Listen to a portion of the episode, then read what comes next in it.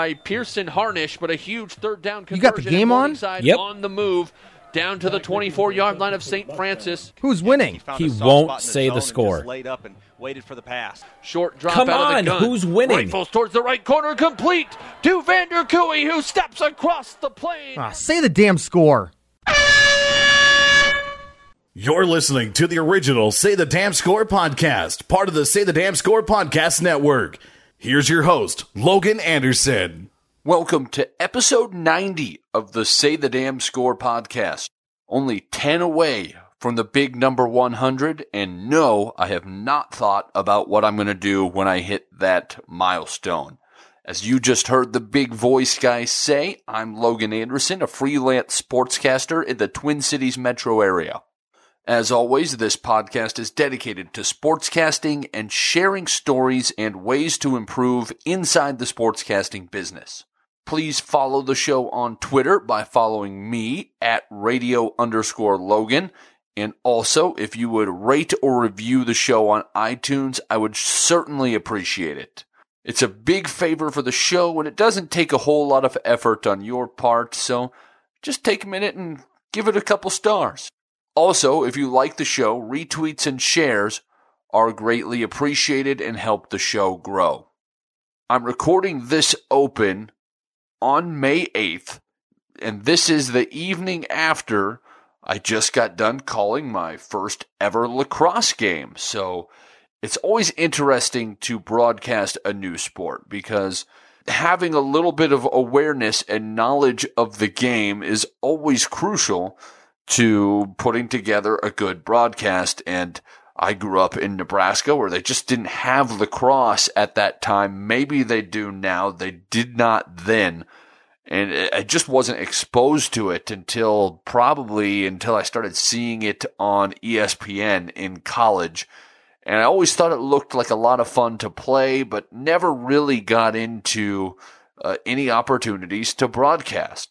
So what I did and kind of my normal go-to when I'm covering a new sport is to either go to the library or to Amazon and either check out or buy uh, the title of the book for dummies. In this case, Lacrosse for Dummies. It really helps to to just go through the back index and just read all of the terminology that they have, uh, read the basics of the game. I didn't have an analyst, and I really tried to avoid doing much analysis just because uh, I can't fake it. I didn't really know what was going on, but I just got done calling my first game, and I think it mostly went well. I would certainly do a few things different. The one thing that I definitely would do different is that I did not memorize the referee signs, and I was assuming that there would be uh, announcements saying what the penalties were and who they were on, and that just did not happen at this high school lacrosse game. So I had to kind of uh, hope that you could hear some fan talking about it outside of the window. And a lot of times I just didn't know. So I'd say it's a penalty on this team, but I was not able to give any further information past that, which is problematic in a broadcast. So definitely would learn that the next time that I get a chance to do that, if there is a next time to call lacrosse. Of course, this is Minnesota in May, so it was 40 degrees and pouring rain. And on a grass field, it was super muddy. It was a sloppy kind of slugfest type game that finished five to three, which, if you follow lacrosse at all, is very low scoring. But at least it was entertaining. It was competitive. And part of why I got into broadcasting is because it was an outlet to channel my competitiveness and and my love for taking on a challenge. And this was a new challenge. And again, you know what? It's the first time that I did it. I think it was passable. I'm equally sure that there's plenty of problems and I'll have it critiqued and I'll be better for the next time. But that was my first lacrosse experience. But anyway, right now we are joined by Jason Horowitz. He is uh, the Westwood One studio host. He is a CBS Sports Network play by play broadcaster. He has a talk show on Sirius XM. He works for Big Ten Network, probably puts on tights and fights crime at night. Uh, pretty much does it all. Jason, how are you? I'm doing well. You know, the tights thing uh, I have done before. Uh, it was Halloween circa 2007. Uh, but it was really just to win a bet, not to uh, not to stop any crime. So, but I have done that yet. Well, we can't uh, move on from that without a little further explanation. what kind of tights and what situation were you wearing tights on the street at night?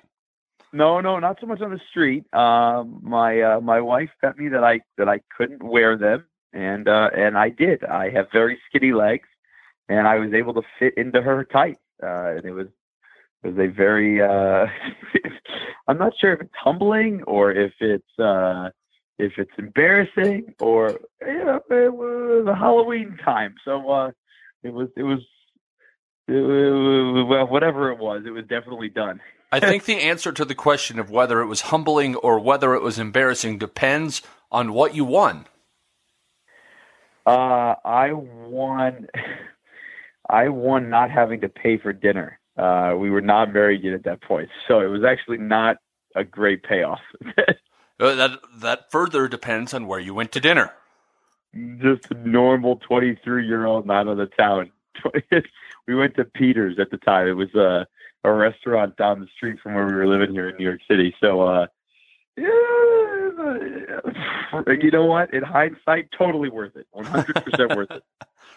One of the reasons I had I'm having you on this show is because when I was working at the Final Four, bringing you uh, cables and coffee and whatever, um, you were there as the studio host, and our knowing each other got off to a perfect start when I was trolling you on Twitter um, about what you wanted in your coffee as a host. So, what is your reaction when somebody is uh, obviously joking, but talking junk to you on Twitter a few days before you're going to spend uh, three days in a studio with them. You know, the the funny thing is, uh, our interns with Westwood One, and you, I realize you're not an intern; you're getting paid there. Our interns at Westwood One, one of the first things they learn is that uh, they don't bring me anything.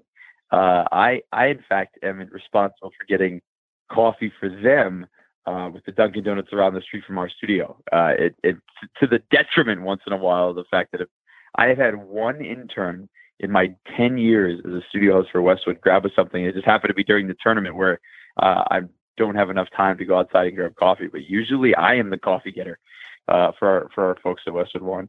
I, uh, in reference to Twitter, um, I tend to engage, but I, uh, I'm not clever enough to fight back on the trolling world of Twitter because um, while while I get it and understand it, I just uh, my responses just aren't clever enough, and you never you, you know it's just like a text message, right? You can't get context, you can't get you can't get tone, um, you can't get any of that stuff. So it's uh, uh it's just uh, it's one of those things where I will have conversations with people, including uh, some some trolling but uh, not not very in depth and certainly not a long one.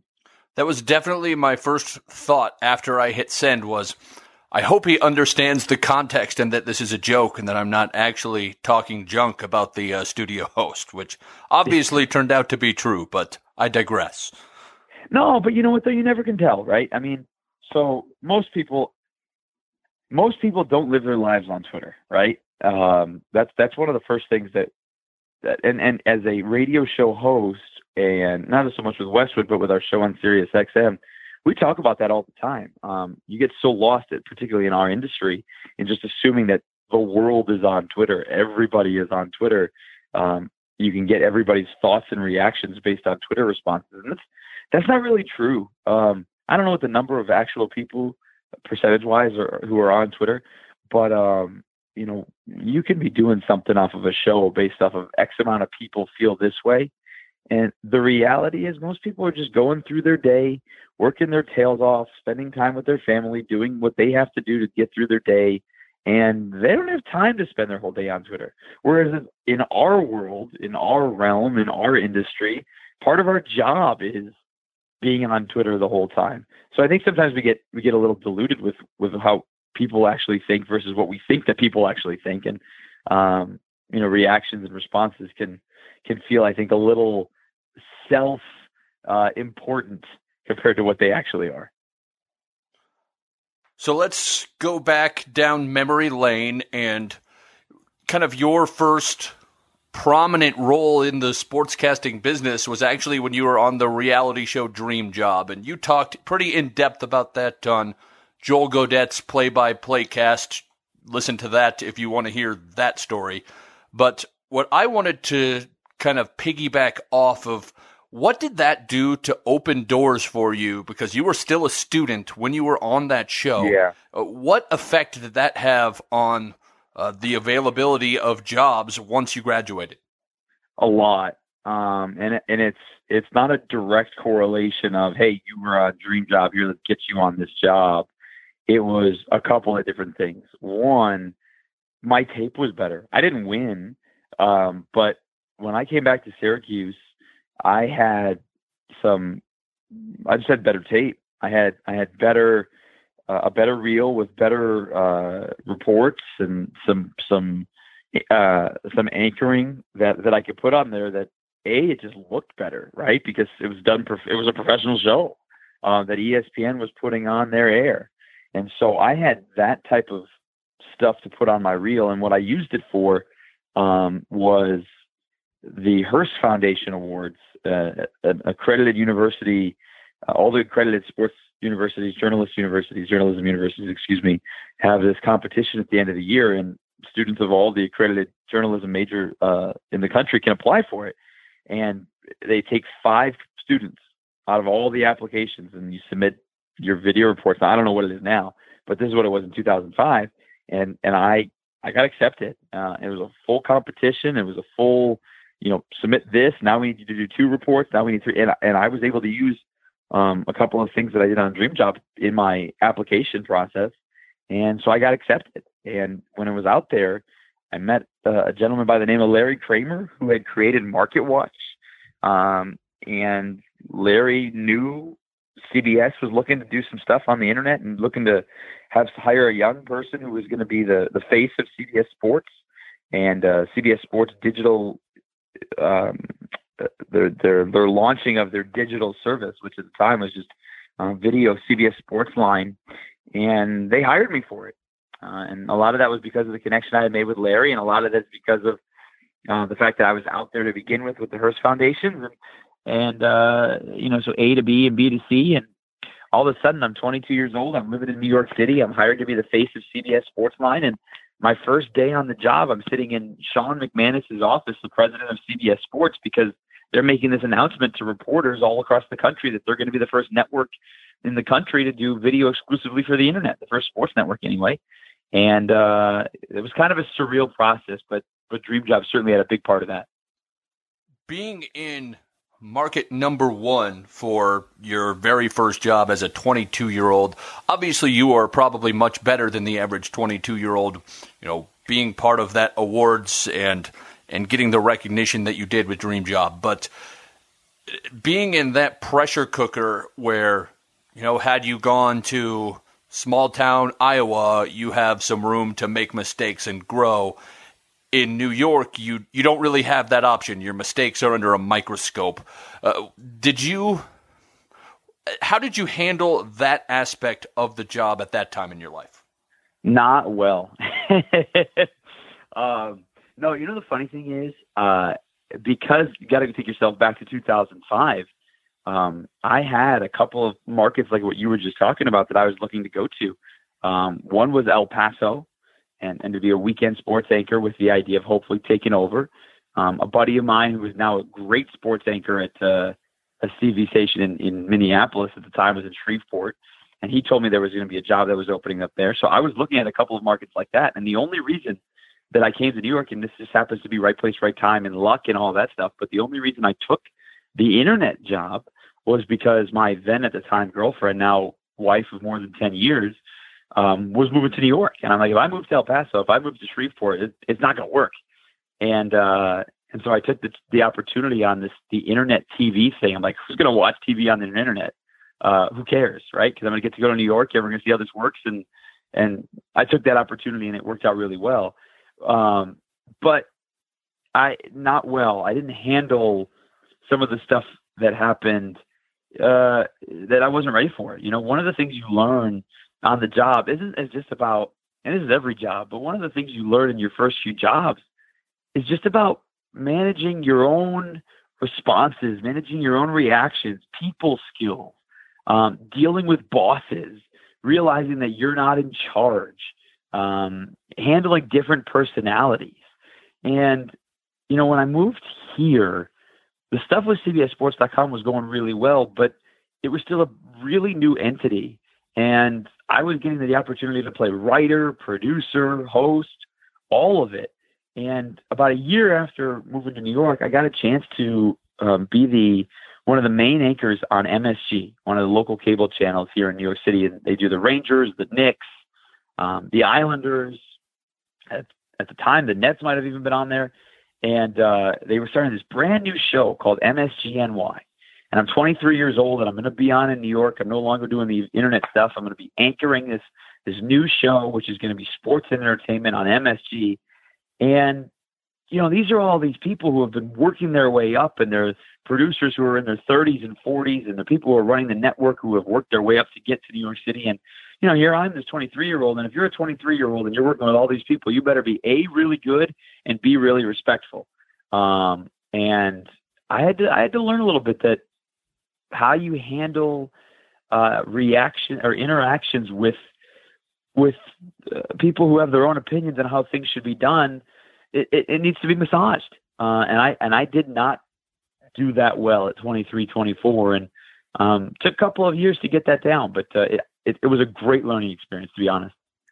Do you have specific examples of uh, situations that you didn't handle well?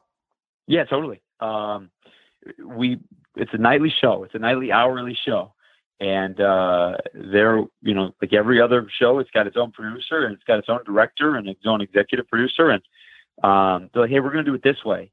And I was constantly questioning, hey, wouldn't that be better? Let's do it this way, this way, this way. Um, whereas, you know, as you go along and you have some more clout, you can also be like, hey, let's do it this way. Or, hey, what do you think about if this goes in front? And if you have some reasons for it, you can you know, have a conversation. Whereas, you know, at the time I was just been like, why would we do it that way? Let's do it my way. Um, and it was, you know, it's the wrong way to handle things. You mentioned that some of the older employees maybe, I don't know if resentment's the right word, but looked at you with some skepticism. Did that bother you at that time? Do you have specific examples of that? Uh, I don't think I realized it at the time to be perfectly honest. I didn't think about it, which is which is part of the which is part of the learning process.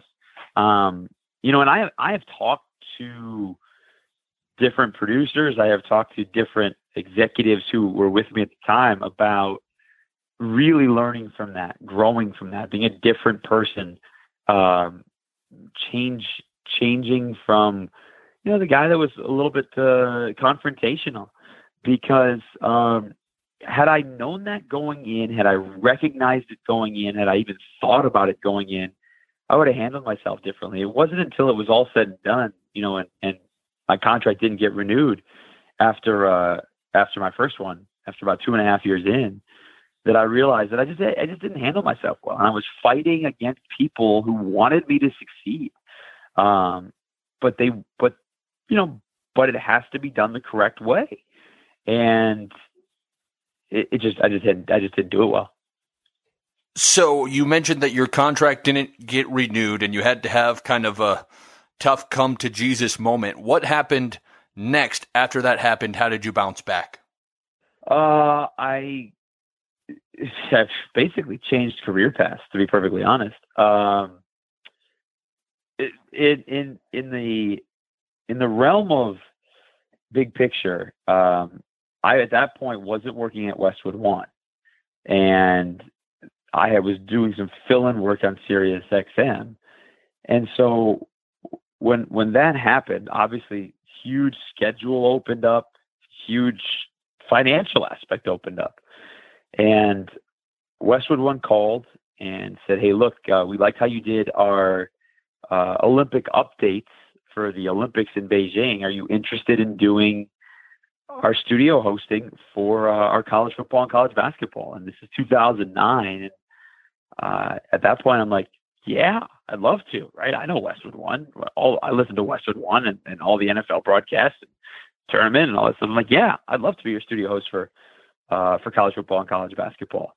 And so it just kind of changed. I've kind of I've become more of a a guy who does everything and am excited about doing everything as opposed to the guy that was like, okay, you know, you know, I think big part of that that learning process, especially when you get so many so much so much opportunity so young, is you don't get the opportunity you don't realize exactly how how much you have early you don't realize or necessarily appreciate um, how great that opportunity is.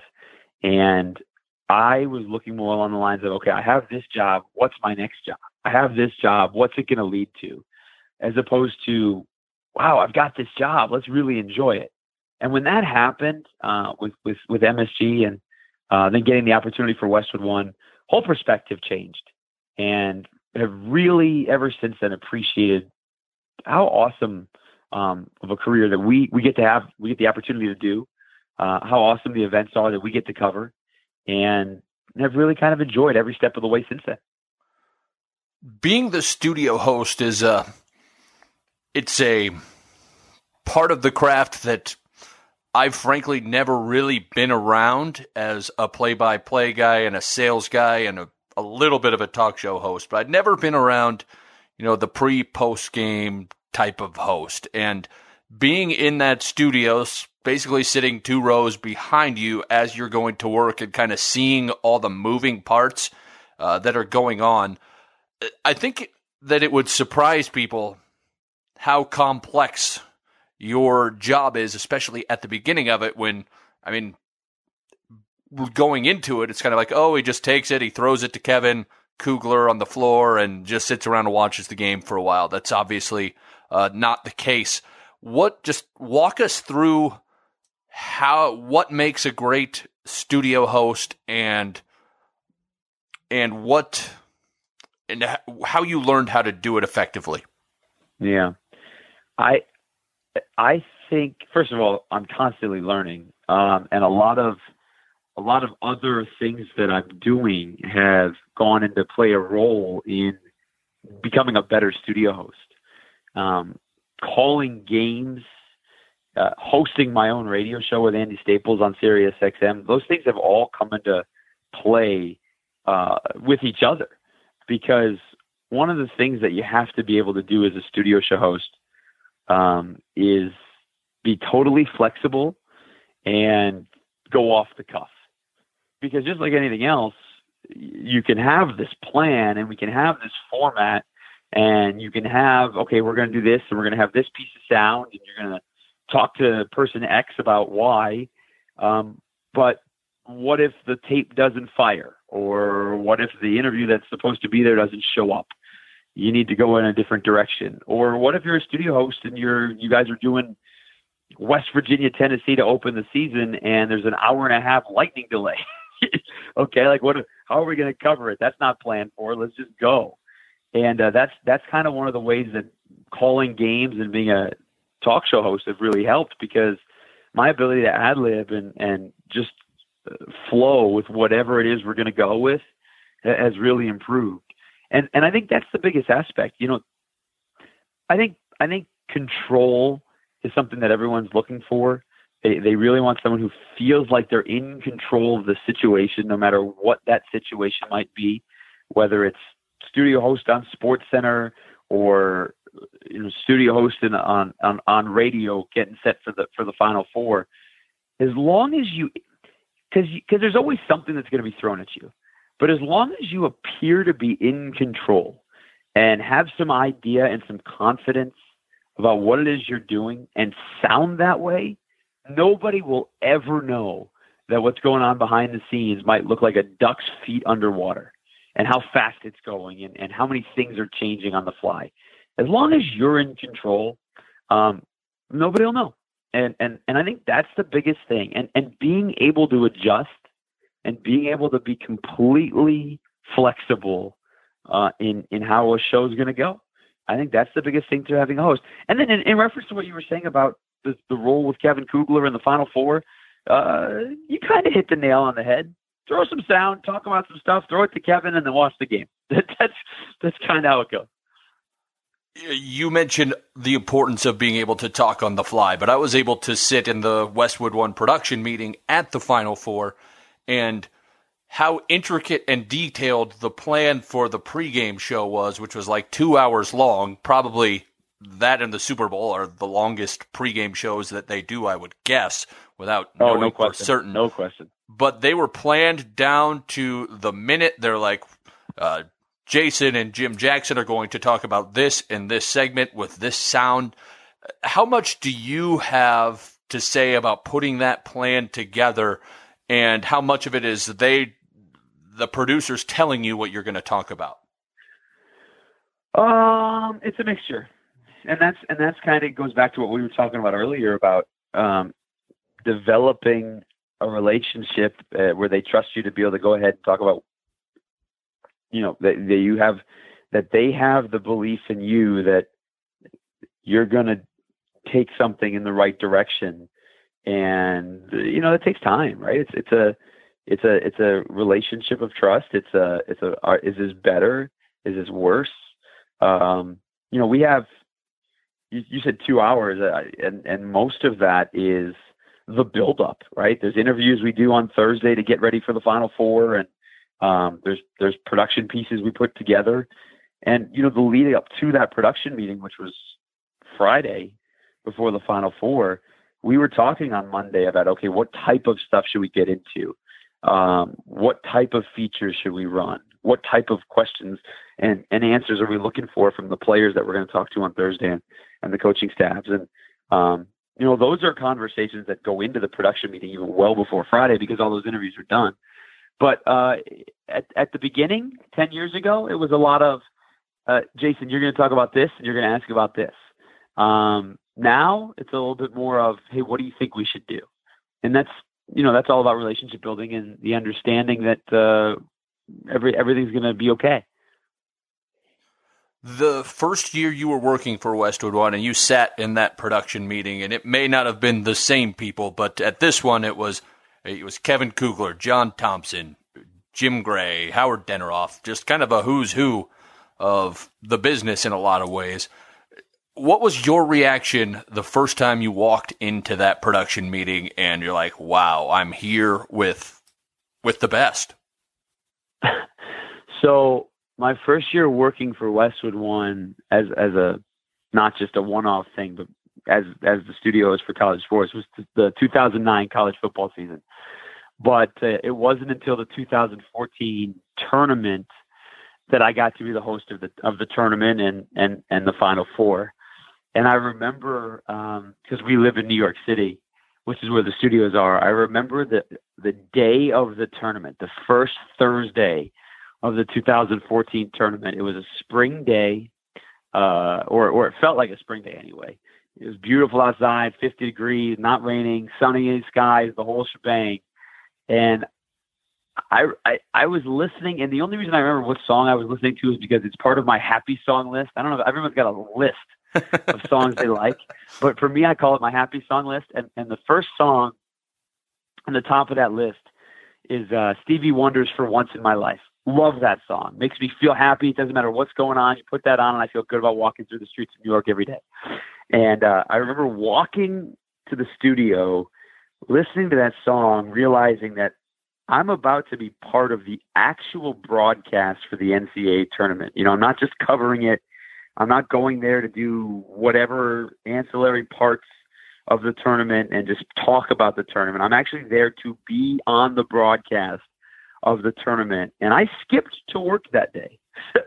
uh, I there there I am, 30 year old Jason Horowitz in March 2014, and I skipped from 60th Street in Amsterdam all the way to 57th in Amsterdam or 10th to to the broadcast center because I I I really felt like wow, you know I'm I'm I'm part of the tournament. This is this is amazing, and and and that was the start of it there. And then 2014 Final Four, um, I had done some work with John before, with Coach Thompson before, because when you host a tournament, you host Selection Sunday, and he's part of that thing. And you know, he's just a larger than life figure. He's what he did with college basketball and and uh, being the first African American coach to win a national championship and uh, how people loved him and hated him all at the same time. And then I went to Syracuse. So you go to Syracuse, you hate Georgetown, but being in that room with this man who has all of that history and and people revere him for what he did. And you just you just without meeting him, you just assume he's a mean guy because he's huge, and he's nothing like it. He's funny, he's clever, uh, he's quick witted, and he's huge. which which you know you sitting there, you're like, wow, he's kind of overtaken by his size and his stature. Um, and then you get to know him and you love him which is pretty cool. And at that first one, did you also bring breakfast cereal to the production meeting? I did like not. You did like you did no, that this was, one. No, you caught me on a different. You you caught me. So, uh, it was like three thirty in the afternoon. Our production meeting was three thirty in the afternoon. I had a uh, a late uh, breakfast on Friday, and uh, I, you know I was, we, we were going to go out for dinner afterwards. So I didn't want to have a whole a whole uh, late lunch. I didn't want to have a, an early dinner. And so I was hungry. And there was a Trader Joe's about two blocks away from our hotel where we were having our production meeting. And so I stopped to have some puffins. And I just was like, well, I'm not going to leave them in my room. I kind of want some puffins. So I brought them for everybody. And did you not have some? You had some, right? I, I did. I, I, I tried to uh, resist for the probably first three times you asked, and I'm like, you know what? I'll have some puffins. Uh, you know what? It'll 2019 Final Four production meeting will be ever be known forever be known as the Puffin meeting. peanut butter puffins. Who doesn't want some peanut butter puffins? Uh, movie you know, it could have been worse. It could have been worse. Knowing me and my college roommates and, and, and friends and all that stuff think of me as a human garbage disposal who would eat anything. I could have brought leftovers for everybody, but at least it was a brand new, unopened box of puffins that I opened in the meeting. People should feel good about that. You wouldn't have been, invited on. You wouldn't have been invited on this podcast had you brought grape nuts. um, favorite cereal is not grape nuts and it's not peanut butter puffins. Um, but uh, I I think uh, it is an undervalued cereal to say the least. What is your favorite cereal? Oh, Golden Grahams, hand down. You get graham cracker and you get uh, cereal wrapped into one. It's by far the best cereal. I'm a cinnamon toast crunch guy, but that's a solid choice. So I like cinnamon toast crunch. I do feel like my teeth are going to fall out though after I eat it. So I that you can't eat that every day. But Golden Grahams, it's not quite as much sugar that's just digging into your gums. Uh, so I feel better about that one. Fair enough. One of the other things I wanted to talk to you about is you've been part of the broadcast for either as a host or doing updates or even doing figure skating play by play for several different Olympics. How many of them have you actually got to travel to? Um, just one. So I was doing I was doing updates for 2008, 10, and 12 with some studio stuff as well for our basketball coverage during the London games and our hockey coverage during the Vancouver games. Um, I went to Sochi.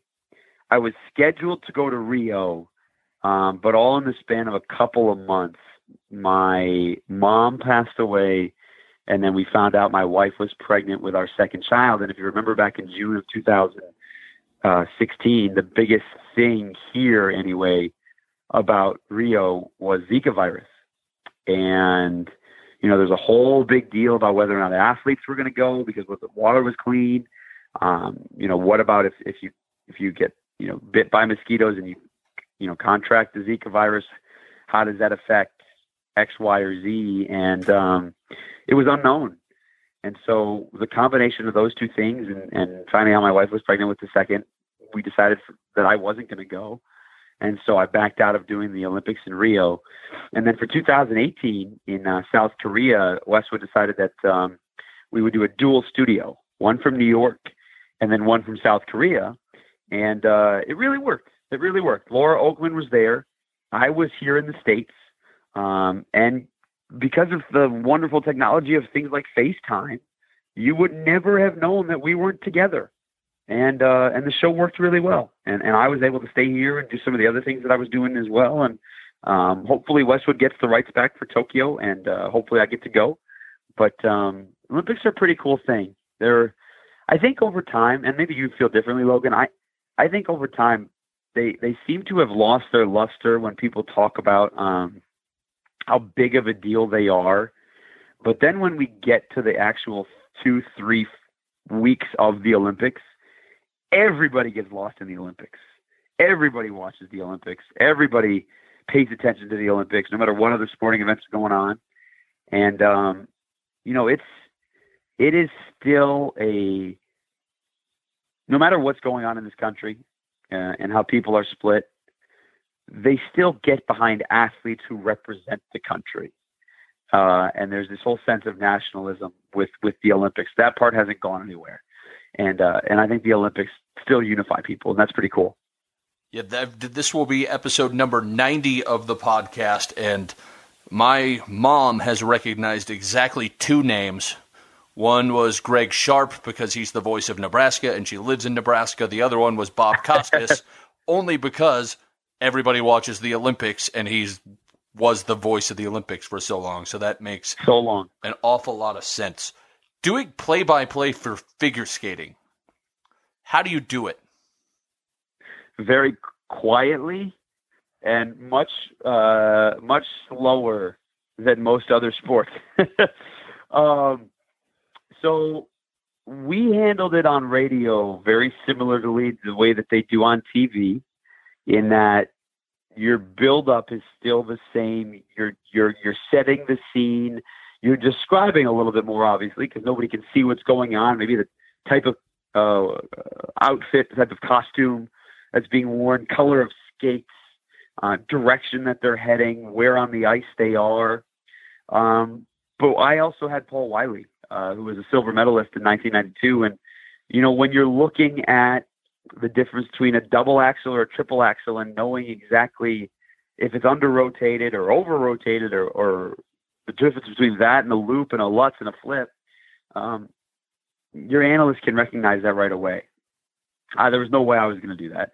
And so he still handles a lot of the stuff during the actual program, whether short program, long program. And then I handled the, you know, adding a little bit more of description while the program was going on and just making sure you stick the outcome, you know, setting up the the drama, building the drama that is the scores, the is it going to be enough to get on the podium? Um, all of the same stuff that that Terry Gannon does such a wonderful job with on NBC uh, with with his figure skating partners, right? Johnny uh, uh, uh, Tara Lipinski and Johnny Weir.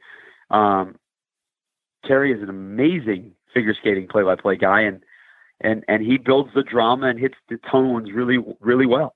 And so um, did radio for figure skating in 2014, and I've had the chance to do some other figure skating events for NBC over the past few years.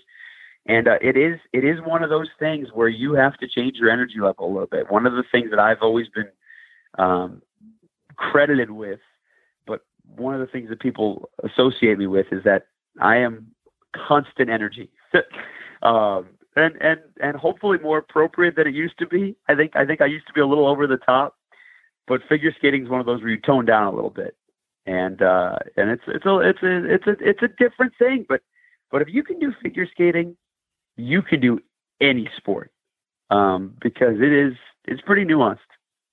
What type of preparation do you do for a for a figure skating broadcast on the radio?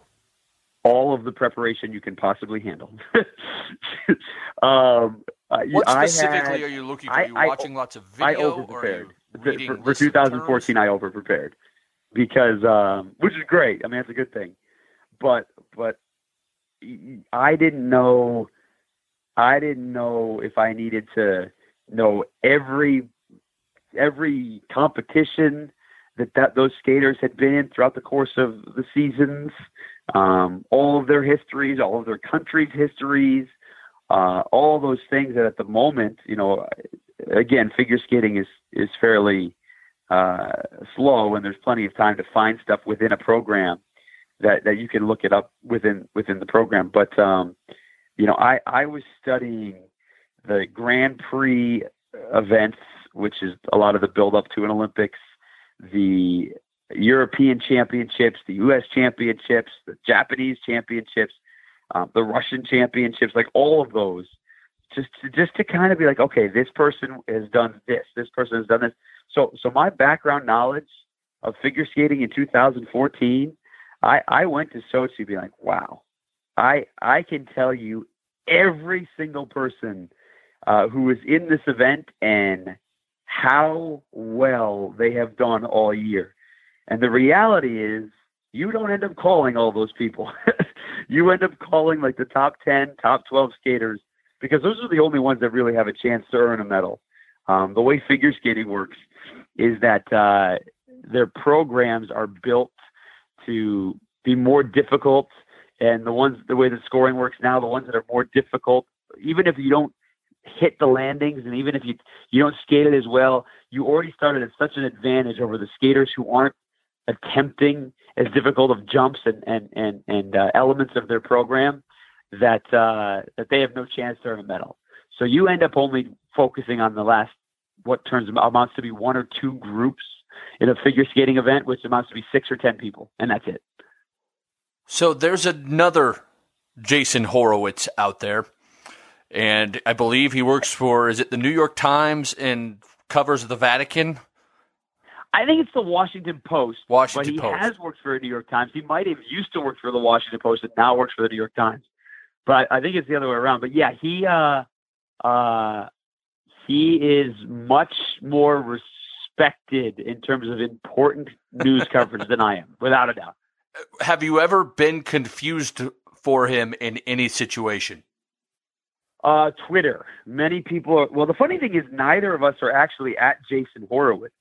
Um, I'm at Horowitz Jason, and I believe he's either at Jason D Horowitz or Jason. I believe he's at Jason D Horowitz. Uh, and I, once in a while, I'll, I'll get a, a a tweet that is, uh, "Hey, how do you feel about the Pope's decision on X?" And as someone who is Jewish, my usual response is, "I feel great about it. How do you feel about it?" um, and uh, and I have forwarded him some thoughts uh, or some tweets to be like, "Hey, I think this is meant for you," and I'm sure he has gotten some that are sports related as well, and hopefully he is actually a a sports fan, but I have no idea. And uh, we have we have kicked around the idea of getting him on, on the show uh, on on ESPNU radio on on Playbook, uh, but we haven't been able to make that happen. But I'm guessing as we're heading into the off season of college sports, uh, he, he's going to join us at some point. That would be fantastic. You wonder if he ever gets a sports question asking about how the Cardinals are doing and thinks that he's talking about like the conclave or something. You know what? That's a really good point. That's that's going to be the first question I ask him when he hops on. I, I and then which card which Cardinals does he think they're talking about once he realizes it's sports? does he think it's St. Louis? Does he think it's Arizona? Does he think it's Ball State? And I wonder if he wonders which ones they're, they're talking about. I want full credit when that question is eventually asked. Oh, 100%. Oh, no question.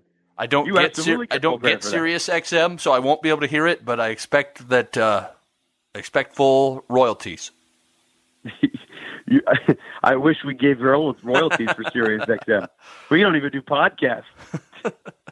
So one of the things that you have alluded to a little bit, but we haven't got, really gone in depth, is you work with a lot of different analysts and a lot of different people in a lot of different roles. Where you know maybe Kevin Kugler has to work with two or three people, you're working with Kugler and Thompson and Gray and Bill Walton and pretty much everybody involved at any point. Meshing with so many different people seamlessly Is that something you developed or something you've always just been able to do? Um, both, and and, and I know that's kind of like a cop out, but um, my mom was a high school guidance counselor, and um, relationship building again. Even though if you go back twenty or thirty minutes when we were talking about this, wasn't necessarily my strength in the professional world. Right when I got out of college, it is certainly something that I understood growing up, and it's certainly something that's a strength now. Um, it is a important and b it's something I pride myself on.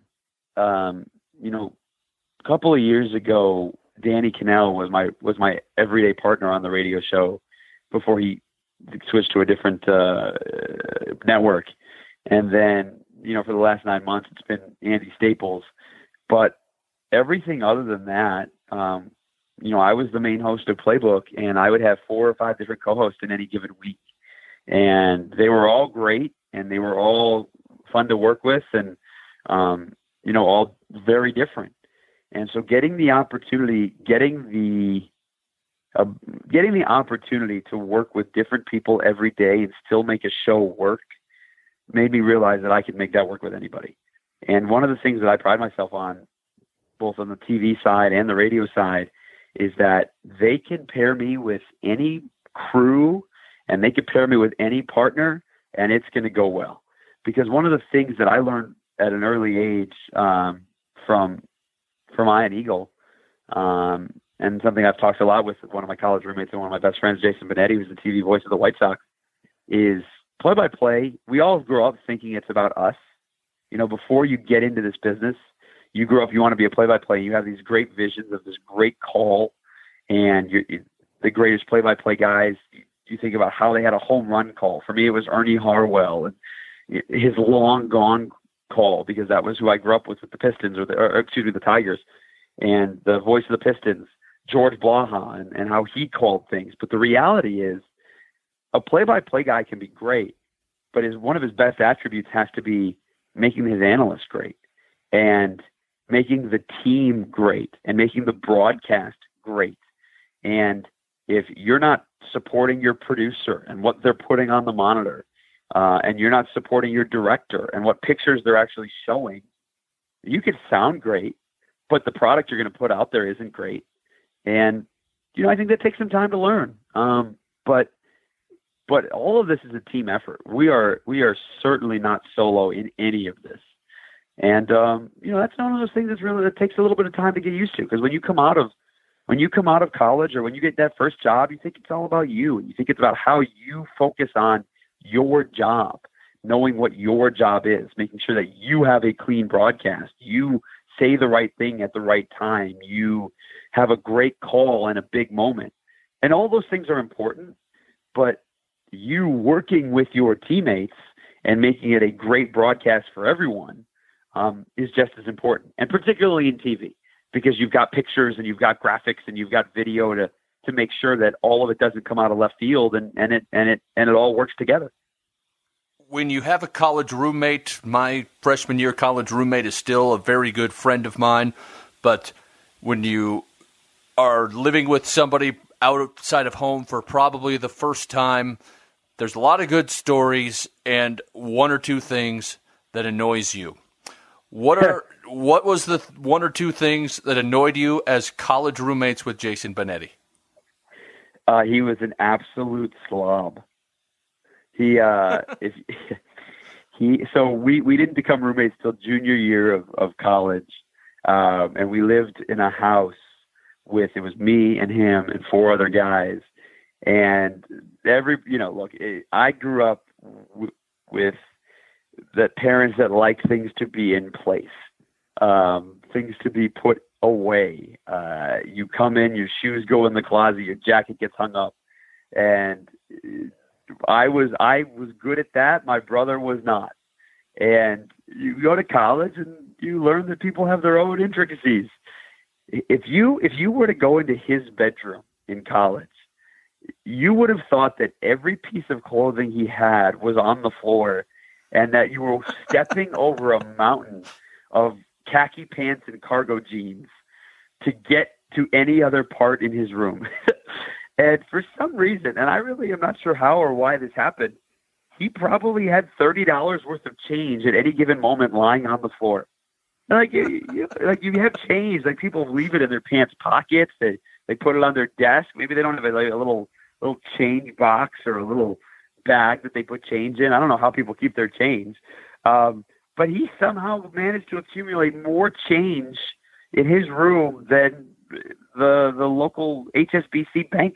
I have no idea how it happened, but it was always there. and so, uh, he was. Um, I, I say this about Jason, and to your your point about learning things about people, he is probably the hardest worker I've ever been around. He uh he and, and that's at a lot of different things, but particularly at his craft. Um, you could tell you could tell from an early an early stage of our friendship, but particularly of living together, that he was going to make it. Um, and you didn't know if it was going to be in TV, if it was going to be in radio, whatever it was. But you couple his voice, his ability to draw people into him personally, and um, his work ethic of wanting it to be better, wanting it to be as good as possible. Um, you could tell he was going to be great, and he is if we flip that the other way, what would he say was annoying about you? My eating habits.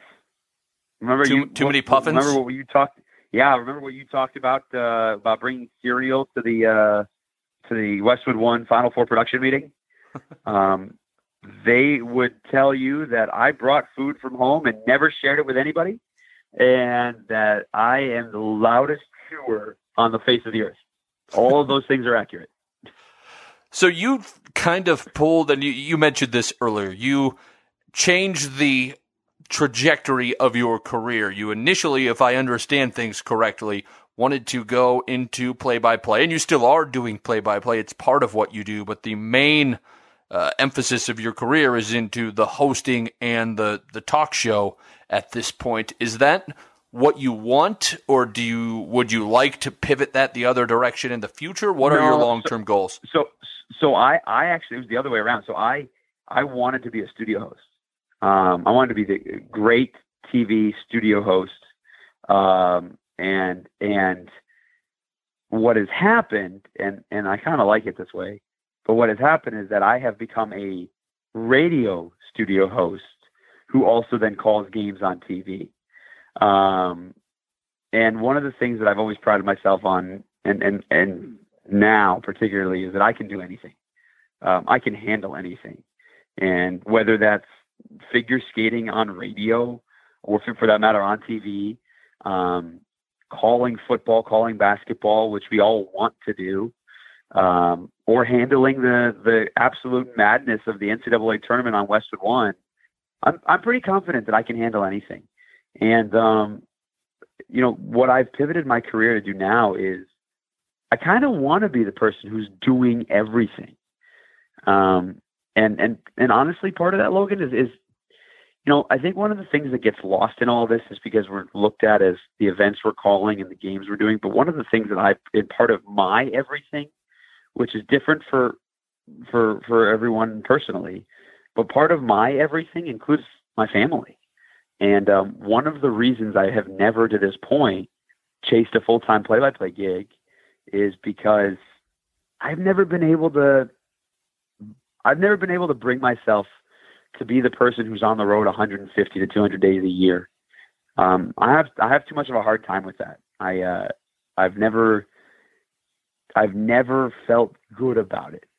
And that's one of the things that constantly pulls at me is because I want to be calling big events. I want to be doing play by play of, of big time games. But I also want to be home with my kids.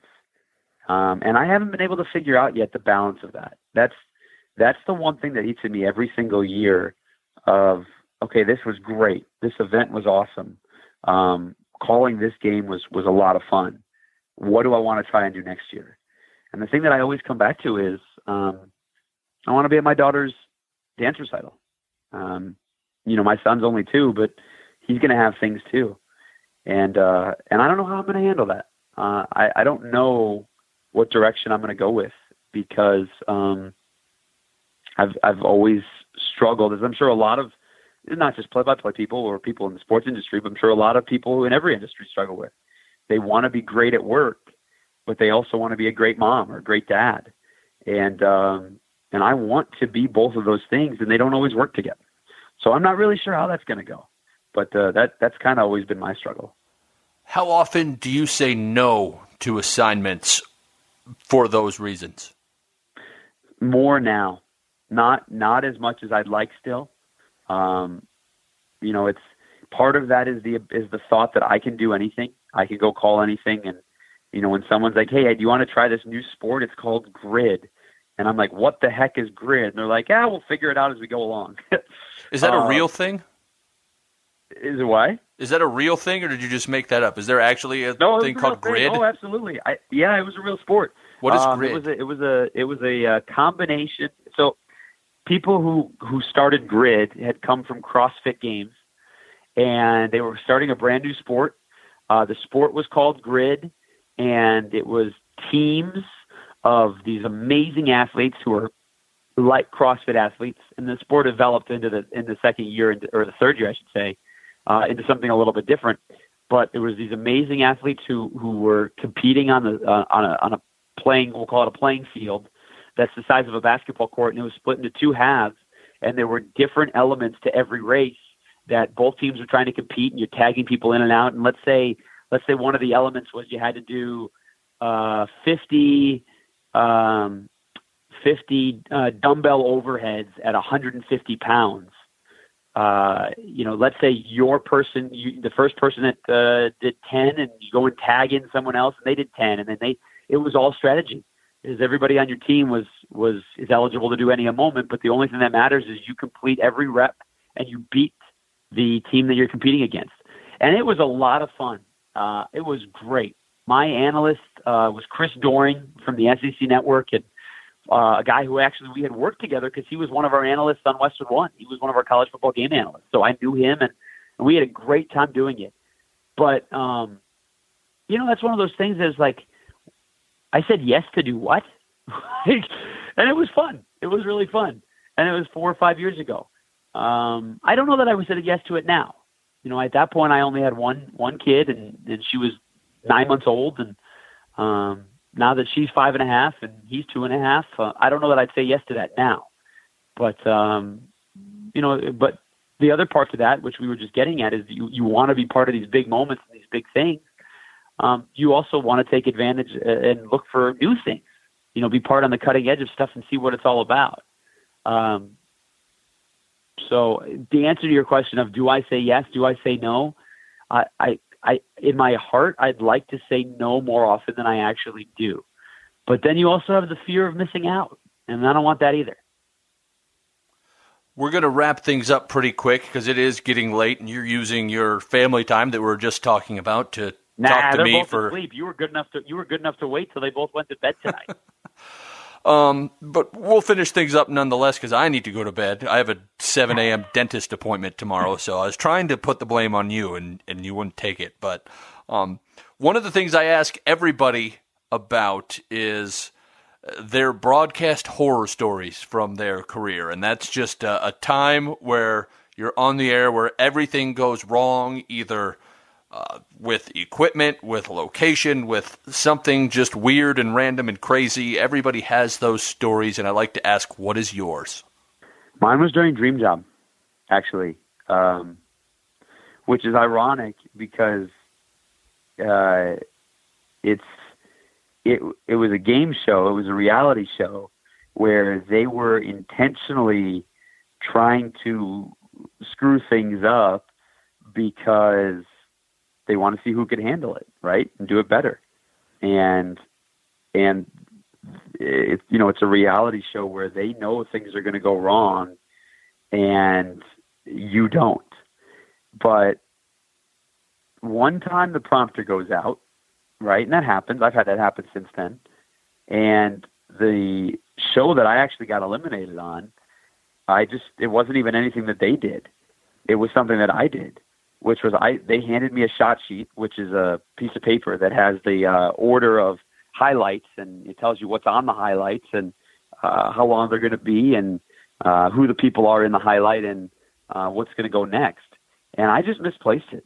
I had no idea where it was. It was under some other papers and could not find it. Um, but uh, when when that happened, I had a massive panic. Right. Whereas now, you lose your shot sheet, you just you just look down and you look at the highlights and you realize, uh, you know what? Everybody can see what you're looking at. Just take it, and if you're wrong, so be it. Or make a joke about losing your shot sheet because uh, you know everyone finds humor funny, right? So uh, it's a different level. But that was my panic moment. Um, my my panic moment happened before my career even started, and I think that's a good thing um, because you know I've had moments since then where I have no idea where we're going. Uh, it happened today. It during our radio show today. I had teased something uh, going into a break that we were going to talk about, and uh, we're we're going to talk about the we're going to talk about the SEC's uh, dominance and uh, the amount of SEC players that got drafted and what does that mean. And we came out of the break, and I had a massive brain fart. I had no idea where we were going to go, and I just said it. I just just came out of my mouth. I'm like, you know what? Um, I I have no idea what we're going to talk about right now. I had said something, and I know you're waiting for it. In three and a half minutes of a break, you hung on, and you're expecting us to talk about it. But I got to be honest, I no idea what I told you we were going to talk about. Um, and ten years ago, I wouldn't have been able to do that. And uh, so I, I, I, you know, it's funny, Logan. I, I, I, I tried to push back against the dream job thing when I first got into the business because I didn't want to be thought of as the dream job guy who got his start because of dream job. And the reality is, and we talked about this at the beginning, the opportunity that I had because of it to to be at that Hearst Foundation Awards and meet Larry Kramer and get the first job that I ever did and, and make everything go because of it. It was the biggest opportunity that I could have ever asked for. And at the same time, screwing up on a national TV stage when I was in college turned out to be a great thing because nothing nothing else is going to go wrong uh, other than just not knowing what you're supposed to do. But as long as you talk through it and even be honest with people, be like, hey, I don't know what we're doing. we're going to do this and we're going to get to it at some point. Um, everything will be fine. Because to be honest, we all love what we're doing, and these are all massive events, and we're judged on how we handle them. But at the end of the day, they're still just sporting events, right? They're still just broadcasts. And there's a lot of money riding on it, and there's a lot of pressure on all that stuff, but they're supposed to be fun. And and they're supposed to be sports, and they're supposed to be things we all grew up rooting for and enjoying. And so hopefully they are enjoyable. There's nothing that's that big of a deal. When you were eliminated from Dream Job, I read about this. I don't remember exactly. I think you were you made a pretty good run. Were you third or second? Uh, I made it into the final four. Yep. What? How disappointing was it at that point when you were eliminated? Oh, I bawled my eyes out. uh, and not because I had been eliminated. My um my mom and my aunt had flown to New York City where we were doing the taping, and they brought my grandfather with them. And I got eliminated in front of my grandfather and my family, and I kind of felt like I had let them down. And uh, so I remember just absolutely bawling when it was all done, not on camera, um, but afterwards. I'm sure that now that I think about it, I'm sure they caught it on camera and probably aired it the next week because everything's on camera on a reality show but uh, yeah, I just I, I felt um, I felt very disappointed because I because I thought I I thought I was going to win, you know, um, but it all worked out. Who are your favorite broadcasters to listen to when you have a night off and just have the radio on in the background when you're washing the dishes? My favorite radio play-by-play guys? Both. Um, not to not to suck up to him because uh, not that he needs any more people talking about him, but uh, Kevin Kugler is truly a great radio voice, um, and I don't think he gets enough credit. He um, he does a great job with Sunday Night Football. He does a great job with the NCAA tournament with Westwood One, and uh, he is probably one of the more undervalued play-by-play guys in our industry And I say that realizing that he's the number one play-by-play voice on TV at BTN. Excuse me, and um, and obviously how much his value is to Westwood One. I just don't know know that everyone nationally knows about him. You know, your your your national voices when you when you think about at least TV wise, um, play by play, a lot of people go to the number ones at the big networks, right? They go to they go to Nance, they go to um, Joe Buck, right? They go to Al Michaels, Mike Tirico, uh, Ian Eagle, Kevin Harlan. You know, a lot of people now. Marv's getting a little bit older, but you go to Marv Albert. Um, I don't want to leave anybody out in that realm, but you know, they, those are the big names you constantly hear. Kevin's not thrown into those, and he he is an absolute uh, an absolutely dynamic play-by-play guy that can handle anything. You know, he. You, you, we talked about me calling figure skating at the Olympics, at the Winter Olympics. He calls uh, speed skating. You know, he can transition to calling speed skating on radio, um, and golf, and all these other things too. So, I think I think Kevin is one of those guys that that at some point will hopefully get his credit uh, of, of how good he actually is. How would somebody reach out to you if they wanted to do so? Uh, you can follow me on Twitter at Horowitz Jason. And uh, my guess is I am probably in white pages. So find my address and send me a letter. who has uh, who has the actual Jason Horowitz Twitter that you I, and the other one don't have? Somebody who's not verified. You know, that's somebody else we should probably get on our radio show at some point. Find out who that guy is and what he does. I don't know who it is. I have no idea who it is. Oh man. Okay. Well, once again, thanks for coming on, Jason. Appreciate it, Logan. Thank you. Thanks for listening to the Say the Damn Score podcast. Remember to subscribe to the show on the platform of your choice by clicking the big red subscribe button at the very top of saythedamnscore.com. Also, please follow me on the social media outlet of your choice. And remember, iTunes reviews, emails, or any other kind of honest feedback is greatly appreciated and helps me make the show better. Finally, please reach out to the guests of the show so they know you appreciate them sharing their stories on the podcast. As always, I'm Logan Anderson, and the next time you're on the air, make sure to say the damn score just a little bit more.